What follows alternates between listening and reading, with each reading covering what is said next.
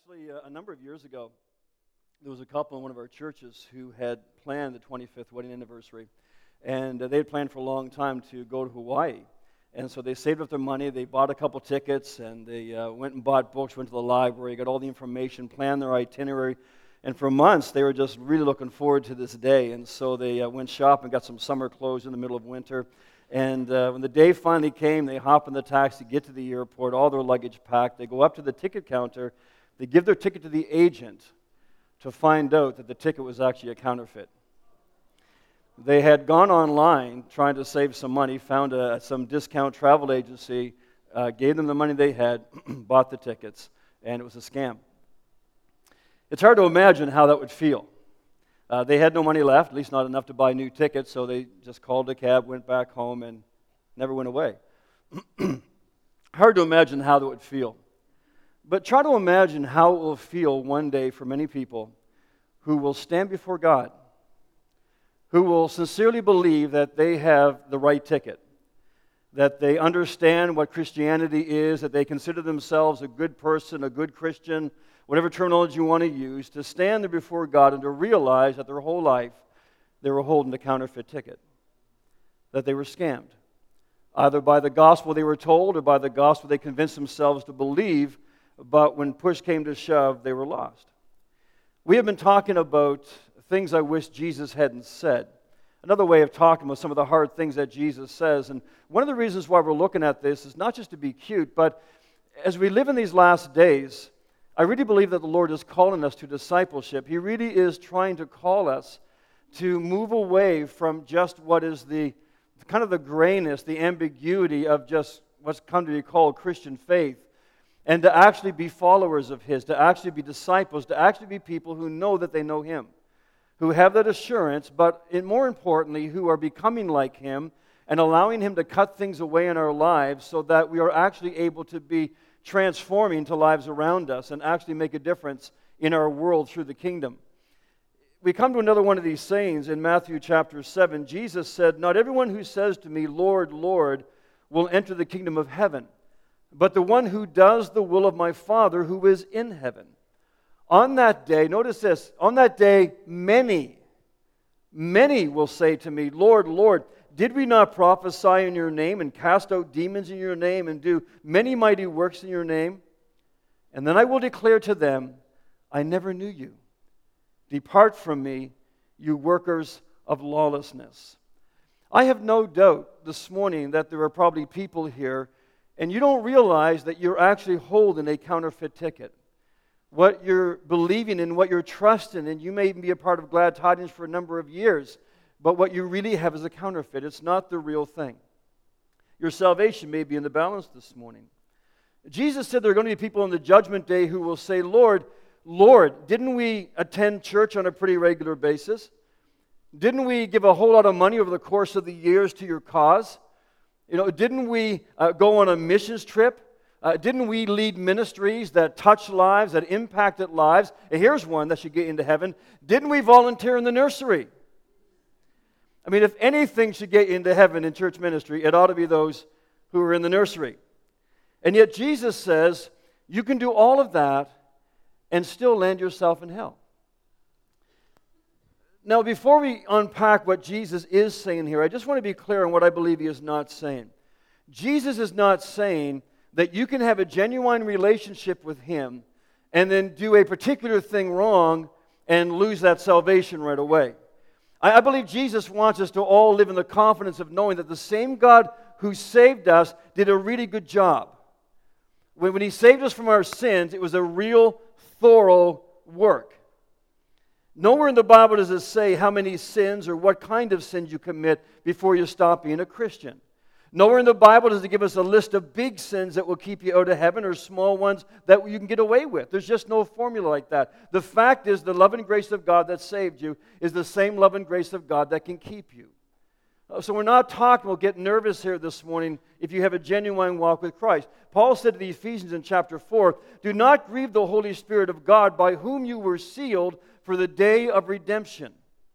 The day that you began your relationship with Jesus, God the Father sealed you by the Holy Spirit. What that means, I believe, is He just He locks you in with God. Until the day of redemption, until the day that we see Jesus again. Notice it doesn't say until the day that you break the last straw and commit that one sin, then it's over. He didn't say that.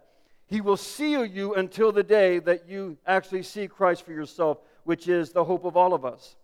Jesus said in John chapter 10, I give them eternal life. They will never perish, and no one will snatch them out of my hand. That's pretty clear. Eternal life, never perish, no one can snatch them out of my hand.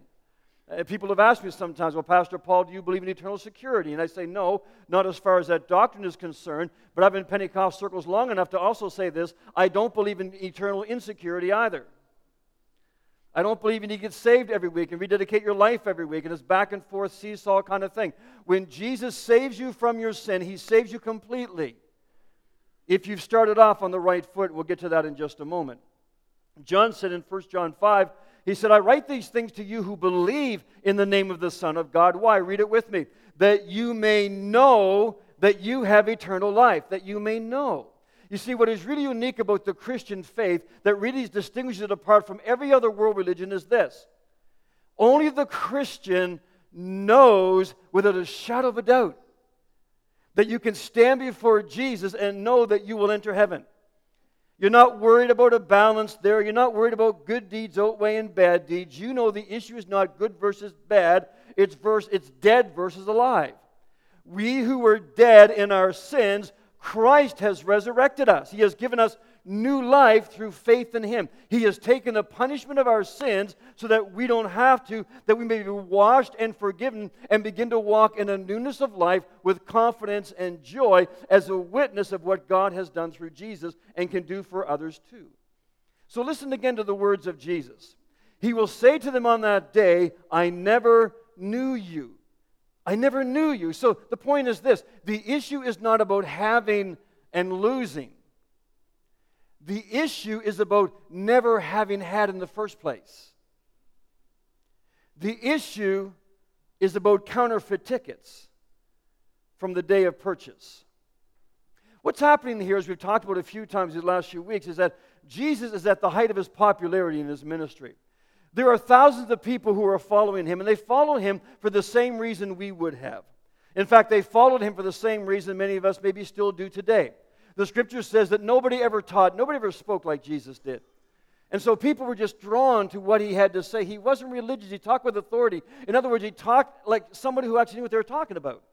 He talked like somebody who actually knew God, who actually knew how you can know God too. And they were amazed by that, and they were drawn by that. They were also drawn by many of the miracles that Jesus had done, just like we would be. And in fact, many of us, if we really searched our heart, it might be interesting to know why we're here this morning. Some of us are here because very sincerely, we just feel like, well, I, you know, Sunday I just kind of get built up.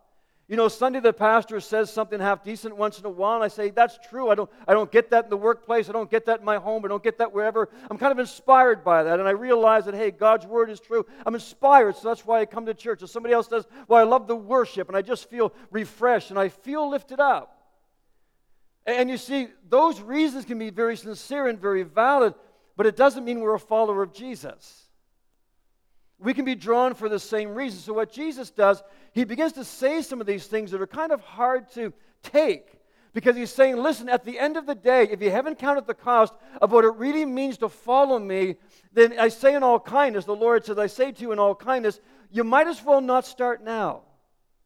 You might as well not start on this counterfeit journey only to find at the end of the day that you don't have a ticket, that you're not really one of mine. So you better count the cost. Uh, you better take it both barrels between the eyes to understand what it really means to follow me because it's going to cost you something. It, it was time to have what we call a DTR talk. I don't know if any of you guys remember a DTR talk. A DTR, DTR basically means defining the relationship.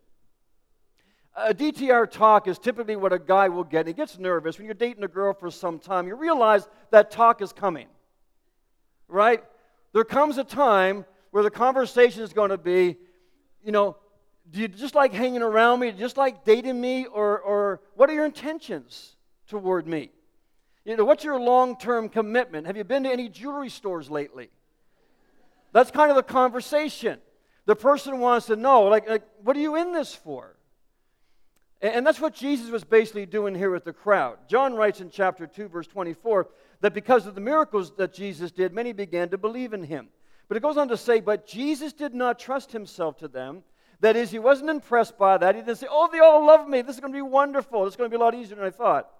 No, because he knew them and he knows us. There was no need for anyone to tell him about people because he himself knew what was in people's hearts. You see, Jesus knows, as much as he loves us and has compassion on us, he knows how fickle we are. He knows fundamentally how untrustworthy we are. He knows how much as human beings we're so easily led by how we feel at the moment. Jesus knew that in that crowd of thousands, probably 99.9%, even a bit more than that, were just fans. They weren't followers. Because on one occasion, remember, as Jesus began to go a little deeper, every single person in the crowd left him. The only ones who stayed were the disciples, and Jesus looked at them and was very sincere in saying, What about you guys? You guys going too? I mean, feel free if you want to go. Now's the time. Go ahead. And then Peter pipes up and says, Well, Lord, where else could we go? You alone have the words of life. We know you in a way that the crowd doesn't know you. We are, we are staying. We are, we are going to stick around. You see, a fan is somebody who watches the games. A fan is somebody who may buy season tickets. A fan is somebody who may spend 100 bucks on a sweater. A fan is somebody who knows all the stats and all the players' names. Now, the fan doesn't actually know the players. The fan never gets on the field, never straps up a pair of skates. The fan never breaks a sweat. Uh, the fan is the person who can, you know, talk the game, but, but doesn't really play the game. Uh, how many here are Toronto Blue Jay fans? Now, I won't ask how many have been fans for the last 30 years, but the reality is today, we have a picture here. There are a lot of people today who buy Blue Jay paraphernalia. They go out and they'll spend money on their shirt and they'll paint their face and they'll buy the hat. And you'll see people around town today. Why? Because the Blue Jays have had a, a couple winning seasons. They've been doing pretty well and winning a lot of games, and so there's a lot of new Blue Jay fans. That, that's a fan. But a follower, as the next slide shows,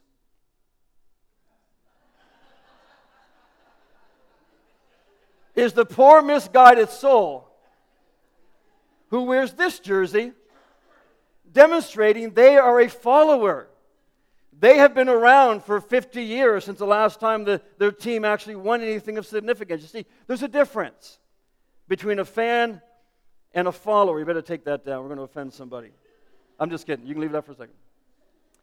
How can you tell the difference? How can you tell if you are a fan or a follower? Jesus said, Not everyone who says to me, Lord, Lord, will enter the kingdom of heaven. In other words, if it's only talk, you may not be a follower. Just because you've said the sinner's prayer a long time ago does not mean that you are a follower of Jesus Christ today because talk is cheap. Remember in elementary school, you know, primary, grade one, two, three, whatever, when you, guys, when you liked a girl in the class, and you were kind of too shy and awkward to say anything, so you would write a note. And on that little note, you would say, Do you like me? Check below. yes, no, maybe, right? And you kind of got that pass through, somebody you could trust, you know, and inevitably people would open it. Oh, look what he, uh, just pass it on and you'd, you know, you'd wait until you got that note back and you're just praying they would say yes. If you opened the note and they said yes, you were so happy. But you didn't go out and buy a ring, right? Because you knew that nice little girl probably said yes to four or five other notes too. Talk is cheap. Part of the problem, I think, in our Western culture of Christianity is that we mistake what we say, what we profess, with what we're actually doing. Jesus said, It's only the one who does the will of my Father who is in heaven. And what that says to me is I must have a relationship with Him. You see, and here's the distinction Jesus is saying, Don't fool yourself into thinking that if you are trying to live a good life and doing what you think God would want you to do, that that's the same thing as actually doing the will of God. It's not the same thing. Wives, you know this. Uh, you know, if your husband does something wrong, what does he do? He goes and buys you something, usually, right? But if he doesn't take time to have relationship with you, to hear your heart, to know your heart, and just to kind of do what you would like him to do, then he can go and do a whole bunch of things that he thinks you want him to do, when all he's got to do is stop and listen to you to know what he, she wants you to do. And you may realize you don't need to buy all this stuff and do all, you know, all you need to do is pick up the vacuum cleaner. Anyway, that's for a marriage seminar, but but we do the same thing in our walk with the Lord. We need to understand this morning that doing things for God will not get you into heaven. Doing things for God does not impress the Lord, but doing the will of God does. Now, what's the difference? Doing things for God is basically self generated, it's, it's self sufficient. Well, this should be good enough, or God should be happy with this, or I'm doing this. Doing the will of God actually means you hear God who is in heaven, and you're doing what He says. You're working on the things He wants you to work on. You're dealing with things in your life that He wants you to deal with. You're stepping outside your comfort zone to be involved in things He wants you to be involved in, where He can meet you. You're actually hearing and doing, you're receiving and responding. You see, we confuse belief with faith. But to really believe in the Bible sense means to have an intimate knowledge of. James says this in chapter 2. You say you have faith, for you believe in God. Well, good for you. Even the demons believe this, and they tremble in horror. What does that mean? It means that real faith, real belief, actually evokes a response. Does that make sense? That what that's what he's saying. You say you believe in God. Talk is cheap. That's easy to say. How is your life changing because you believe in God? What, what, kind of outward evidence is there that you believe in God? You see, the, the demons believe in God. They don't have relationship with God, but they believe in God, and it's evidence in the fact that they tremble at His name. They know He's real. If you really know He's real, there's going to be response. And the response is not going to be just get busy, like that old bumper sticker, you know, Jesus is coming back, look busy. Did you get it? Jesus is coming back, look busy. It's a joke. I'm only 17 minutes in. Okay. But you hear what I'm saying? We do that. We get busy. It's not about getting busy, it's about giving weight to what the Lord is saying to you. The scripture calls it the fear of the Lord. The fear of the Lord is the beginning of wisdom. It's the beginning of the person who really gets it. And what the fear of the Lord is, it says, I'm not just going to do stuff that God should be happy with. I'm not going to risk that. I want to know what God's happy with. I want to know why He's made me. I want to know the gifts He's given to me. I want to, I want to know why He put me in a place where I've been working for the last 20 years or this new job that I have. I, I want to know why I'm living in the neighborhood that I'm living in. I want to know why I intersect with the lives that I intersect with. I want to know what God wants me to do in the context of all of that. And I want to hear from Him. And when I hear from Him, there's going to be a response. I'm going to do something. It may be just praying for people initially. Maybe looking for an opportunity to reach out or have a conversation or meet somebody's need. But I'm going to be doing something if I really believe. That's what James says. You say you believe in God, well, good for you. That's, that's really nice. Good for you. Need to see that you do. What is changing in your life that shows that you really believe in Him? What it means very simply is this that everything in your life, whether it's your feelings, your decisions, the advice that we give, it's influenced by Him. That your actions and decisions are influenced by what you're feeling, what you're going through, what, what society says, what's more comfortable, but rather by Him. Hebrews chapter 11 is a chapter in the Bible that talks about people who actually put their faith in God on the line in everyday real situations. And the chapter opens with these words, this definition of faith. Look what he says. He says, Faith is the confidence that what we hope for will actually happen. It gives us assurance about things that we cannot see. That's faith. Faith is not a wishful thinking, faith is hearing and believing God and obeying God and aligning myself with God so that what He says may come to pass. What He says to do, I do. Faith is, despite my feelings, it's being prompted by the Holy Spirit and saying, okay, Lord, I'm going to align my will to your will in this situation. I'm going to do what I feel you prompted me to do. That is what faith is, and you know God's going to come through. Through their faith, the people in days of old earned a good reputation. Let me ask you this morning what kind of reputation does your faith earn you? What kind of reputation? In other words, when you actually begin to hear what God is saying, do what God is saying, let your life be shaped by the will of God, people notice. People around us notice there's something different. They notice and they understand through your witness that you believe in God, that you believe God's ways work. You give God opportunity to show that through your life. Friends, I really believe this morning that if I don't have a story connected to my faith, I don't know if I really have faith. Let me say that again. If you don't have a story connected to your faith, you may not really have faith. You may be a fan, but you're not a follower. Can I encourage you this morning? This event that we've been, we've been announcing uh, for these last several weeks now with Torben, this opportunity to, to, to minister outside, to learn how to minister. And it's not just about going doing street ministry, it's about uh, understanding how God can use you where you are. You may never go on the street again, but I can guarantee you this if you begin to get a taste for what God can do through your simple faith when you make yourself available, you're going to look at your workplace different. You're going to look at people going through things around you differently. You're going to understand that it's just about you just getting past your comfort, stepping outside and saying, Lord, I'm willing to talk. I'm willing to share. I'm willing to pray. I'm willing to bake a cake. I'm willing, whatever the case may be. And I trust that you're going to meet me there in that place of need. You're going to do something neat. I'm, I'm expecting that. You see, this is not an event, friends, it's an opportunity. And I really want to encourage you this morning. Don't look at this weekend and the long weekend as just something that, well, you know, it's on the calendar. They're doing this. They get this guy coming in. They're doing this thing. No, it's not they. It's us. It's about what God wants to release in the Glad Tidings family. It's about what God wants to stir in us. It's about a new level that God wants to bring us into of expectation, of believing God to be God, of experiencing the supernatural, of being a last days church. That's really what it's about. It's a wonderful opportunity. And if you feel this morning like, well, I'm kind of a fan, well, here's an opportunity to be a follower.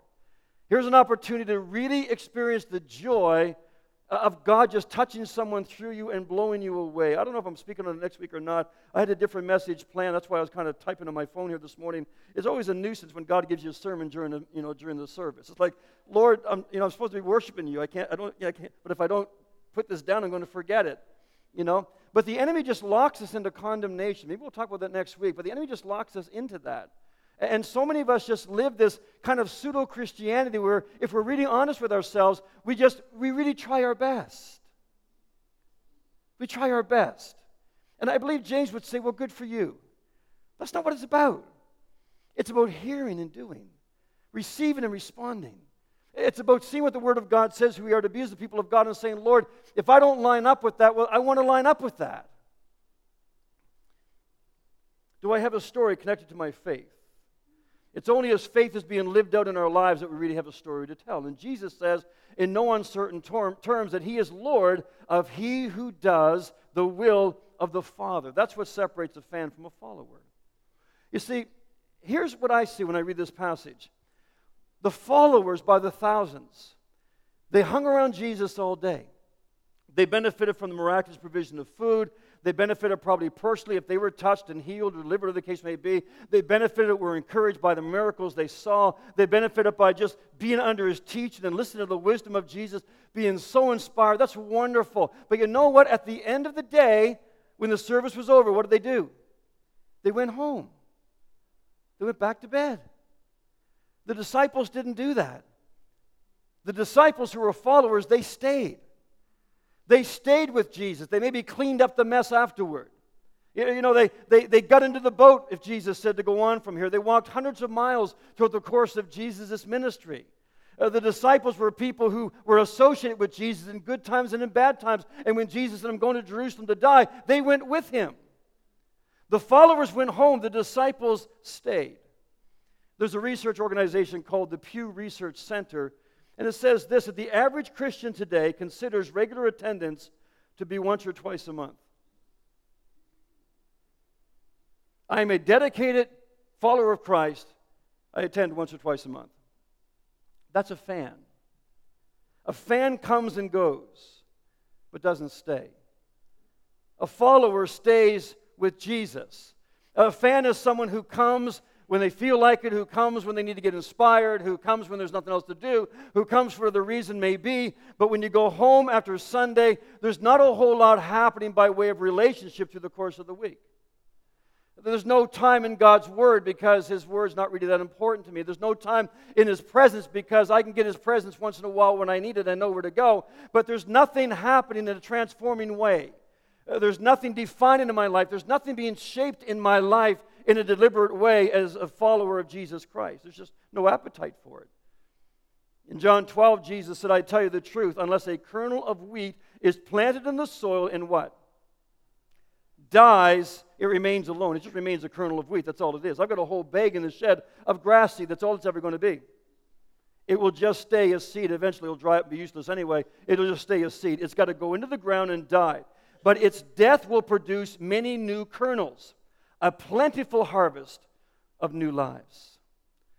The way that you tell that someone is a follower, Jesus says, is there's actually fruit in their life. There's the fruit of new people coming to Christ through their life. There's the fruit of character being shaped. There's the fruit of humility, of Christlikeness. And that fruit is there because when push comes to shove, when you come to the crossroads and the Lord reveals His will to you in a given situation or in an attitude of your heart or in a relationship or whatever the scenario may be, when God reveals His will to you, your response is like John the Baptist who says, I must decrease that He might increase. That's a follower. It's a person who says, Okay, God, you've revealed your will to me. Here's my will. I choose your will. My will will die that your will may live. And what you discover is when God's allowed to have his way, there actually comes life. And there comes fruitfulness, and there comes joy, and there comes the pleasure of the Father and the knowledge in your heart that you are his child. I mean, have you ever been around dead people? I'm not talking funerals, okay? I've been around a lot of dead people. Before I went to the ministry, I, I worked in the funeral home, uh, mortician, all that good stuff. Kind of like Chantel does. Chantel, let's compare stories. Come here. I'm, I'm just teasing. One thing I've learned over the years about dead people is this dead people don't care what you think about them. They really don't. They don't care what you say about them. They don't care what your opinion of them is. They are absolutely dead. And Jesus is saying the same thing. One of the ways you can tell whether or not you really are His, whether or not you've really died, you are really becoming Christ like, is you're not concerned about what other people say about you. Now, I don't mean in an offensive way, I don't mean in a defensive way. You might say, for example, I don't care what they say about me. That's not spiritual at all. That just means the old flesh is still kicking, you're upset by what they said. I don't care. He's not talking about that. He's talking about people who are following him who don't get upset because somebody else isn't treating them right. A dead person is no longer concerned with self. And Jesus calls you and me to come and die because here's the facts, folks. He can't use you till you do. He cannot use you until you're willing to die. Everything we do is supposed to be about Jesus. Isn't that true? But let's be honest, it's usually about us more than we realize. We always get in the way. And it usually begins with how we start out with Jesus. In our Western culture, we essentially say this. We say it in many different ways. You'll hear it in the way we preach sometimes. You'll hear it in the, what's you know kind of preached in our culture in the Western countries. It's kind of like this: Come to Jesus, and He'll make your life comfortable. I mean, that's essentially our gospel in the Western culture. You know, it's what Jesus can do for you. It's what I call snuggie theology. Remember the snuggies? I was going to get one once. And then something dawned on me. They created these, these snuggies that had sleeves in them. And I realized all that is is putting your house coat on backward. That's all a, a snuggie with sleeves is. And yet they've sold over 20 million of these things. Why? Because we love to be comfortable. And friends, we love a theology, we love a belief system that is really about us. We don't really want to follow Jesus Christ, the Christ, because Jesus the Christ means he is Lord, he is Master. It means I'm actually concerned about what he says. I look forward to hearing what he says. I want his input on these things, and I do what he says. That's the Lord. That's the one who says Lord, and he truly is Lord. Jesus the Christ. We kind of want more Jesus the consultant. Our attitude is kind of more like Jesus, you can advise me on anything you want, and I'll listen, I'm all ears. And then I'll weigh it out and I'll see how much sense it makes, and you know, whether or not I want to do it, and then I'll decide. That's Jesus the consultant. Or we have Jesus the concierge. Jesus the concierge makes sure that you're comfortable. He's the Jesus who makes sure you got everything you need. He's the Jesus who makes sure that you're not disappointed, you're not upset. He wants to make life easier for you. And yet, Jesus warns it's not about saying Lord, it's about Him actually being Lord, being the one you listen to. It's such a subtle deception that we all fall victim to. Jesus said we must do the will of the Father. But here's the key we prefer to create all this activity. So we create Christian lifestyle. We create things that we believe God should be happy with. We create a lifestyle that we believe is good enough. It, it has the air of Christianity. We create activity, but it's a counterfeit to actually doing the will of God. And in fact, if this activity, you know, it's like the bigger the better. The, more activity I can kind of create, the more Christian things I do, somehow replaces the will of God. I don't want you to miss the significance of what Jesus says here. Look at verse 22. He says, Did we not prophesy in your name? They'll say to him. Did we not cast out demons in your name? Did we not do many great works in your name? What is Jesus saying?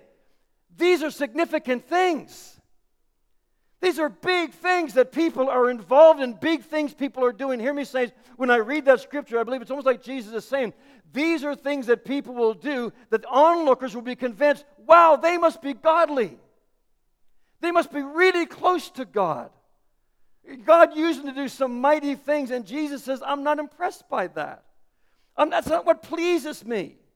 If your heart is where it ought to be and I use you to do these things, that's fine. But don't you for a minute mistake the notion that just because you're involved in something big or you think you're touching lives or you're part of something big, don't believe for a moment that means I'm pleased with you. He says, Then I'll declare to them, I never knew you. Depart from me, what? You workers of lawlessness.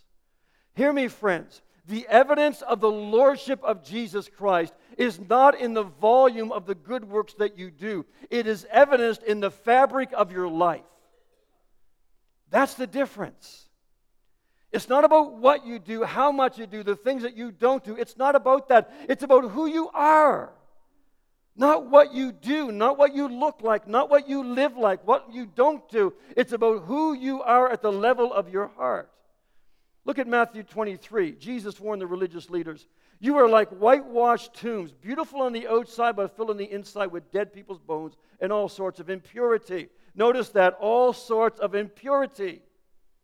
Outwardly, you look like righteous people. Inwardly, your hearts are filled, say it with me, with hypocrisy and lawlessness. Now, most of us dismiss that line because we say, Well, I'm not lawless. We don't think ourselves as being lawless. A lot of us are. It's a very subtle thing. The theological term for lawlessness is antinomianism. Antinomianism is a long word that simply means this no law or without law. Now you might say, well, Pastor, it still doesn't qualify. Well, here's where it does. It's an attitude that says, I don't have to worry about the law. That is, I don't have to worry about what God is saying because God is loving and gracious. Grace covers it. You hear that? Is that not prominent in our culture today?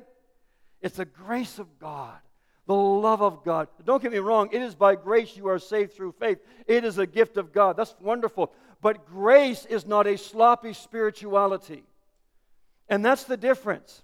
A lot of people in the body of Christ today, basically, we live as we please and we believe that, well, if I keep messing up, God just forgives me. That's what He's there for. He just forgives me. The Bible says, don't be mocked. God's not a fool. You will reap what you sow. If you reap an unrighteousness from unrighteousness, you will reap death.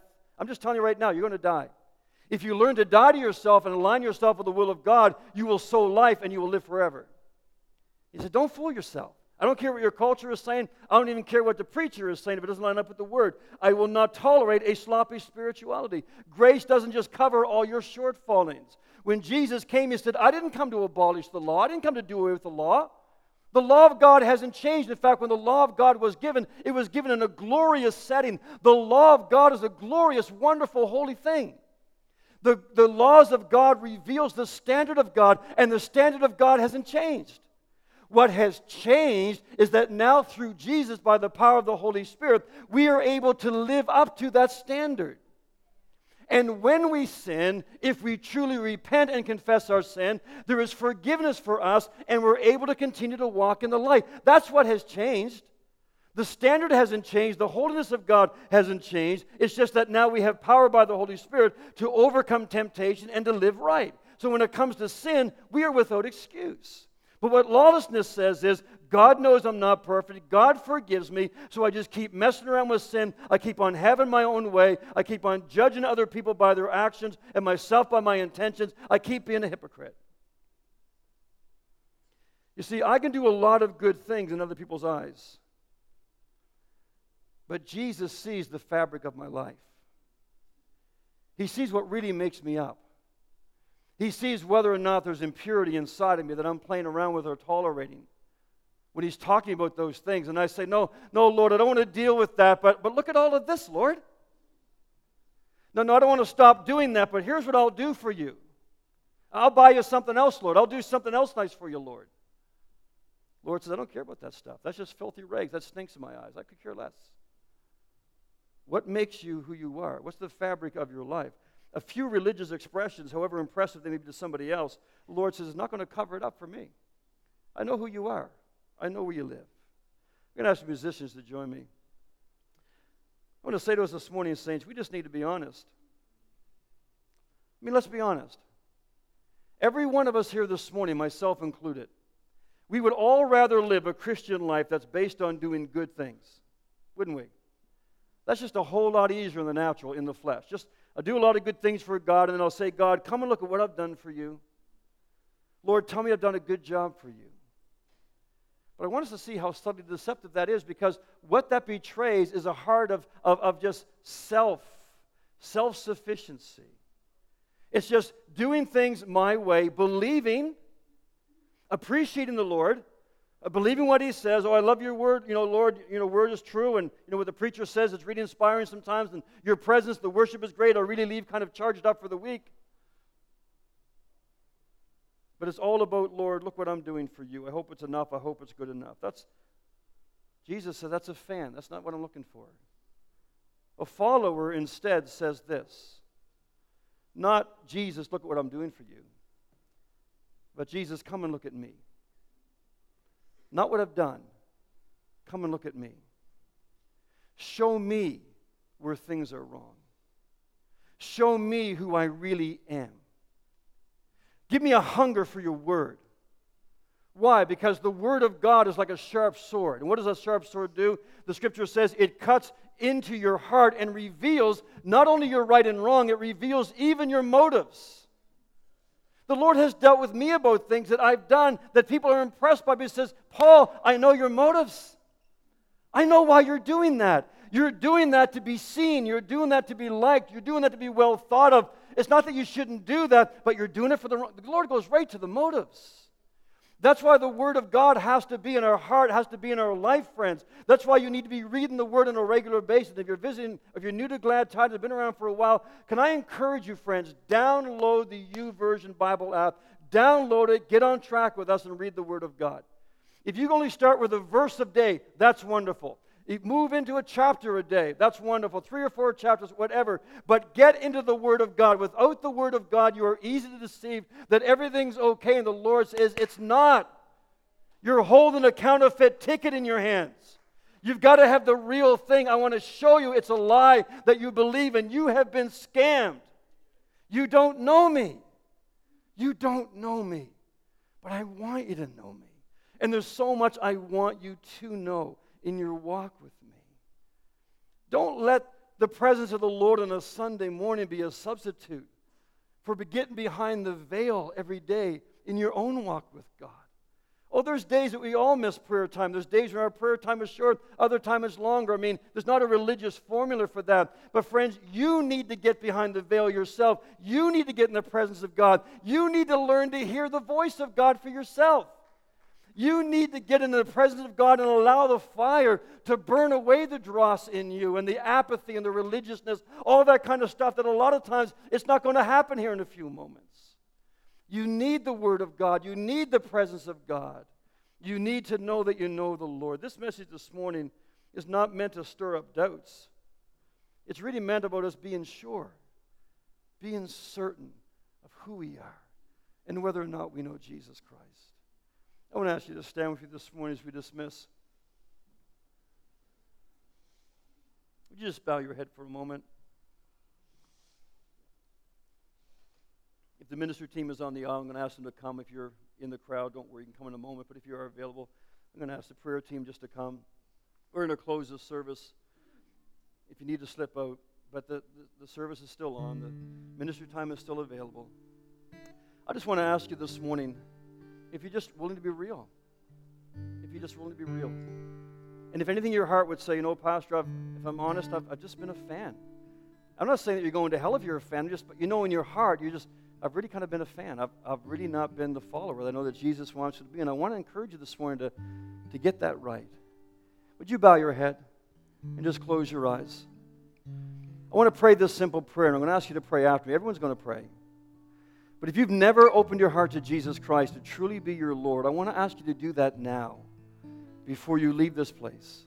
It's just a simple act of faith that says, Jesus, I trust in you. I don't have what it takes to know God and to know that I know God, but I want to know Him this morning. Let's pray together. Dear Heavenly Father, I thank you for Jesus, that He died for my sin and he died in my place that I might be forgiven of my sin, that I might come alive to God, that I might know you, know that I will live forever in heaven, but also experience heaven today. Please forgive me for my sin. Wash me and cleanse me. I surrender my life to you completely. I die to my will and my rights because I know your ways are far better. And I put my trust completely in you. Be my Savior. Be my Lord and Master. Today I pray. In Jesus' name. Amen. Can we remain bowed just for a moment? But just very quickly, if you're here this morning and you prayed that prayer for the first time to open your heart to Jesus, would you just get my attention? Just raise your hand and look toward me and say, Pastor, I prayed that prayer this morning. Is there anyone at all, anyone at all that opened their heart to Jesus for the very first time this morning? Amen. Amen. As we sing this song in worship this morning, I want to invite you, if you're a child of God, and the Word of God has stirred your heart, I want to encourage you just to remain for a few moments and allow the Holy Spirit just to deal with the things He's dealing with you about and get those things lined up to truly be a follower of Jesus Christ, to truly submit your will to His will in whatever area it may be, where He's talking to you and saying, It's time to stop this. It's time to start that. It's time to apologize here. It's time to get this priority in your life again. It's time for this, this, this, this. It's for freedom that Christ has set us free. So don't get entangled again in a bunch of religiousness and bondage. The Lord wants his people to be free this morning. And so I want to encourage you this morning, saints, just to do that before you leave. And if you're here this morning and you want someone to pray with you, you want them to agree with you on something that the Lord's dealing with you about, I want to invite you to come and let these folks around the front here just pray with you. If you want to just find a place by yourself, you can kneel. If you want someone to pray with you and anoint you, they will do that. If you're here and you're sick in your body, going through something, whatever it may be, may be totally unrelated to the message this morning, but we're in the presence of the Lord this morning. Before we go, we want to make sure that you have time to deal with that thing that God wants to deal with and set you free today. So the Lord bless you. If you must slip out, we invite those who want to receive prayer to come as we close out this morning.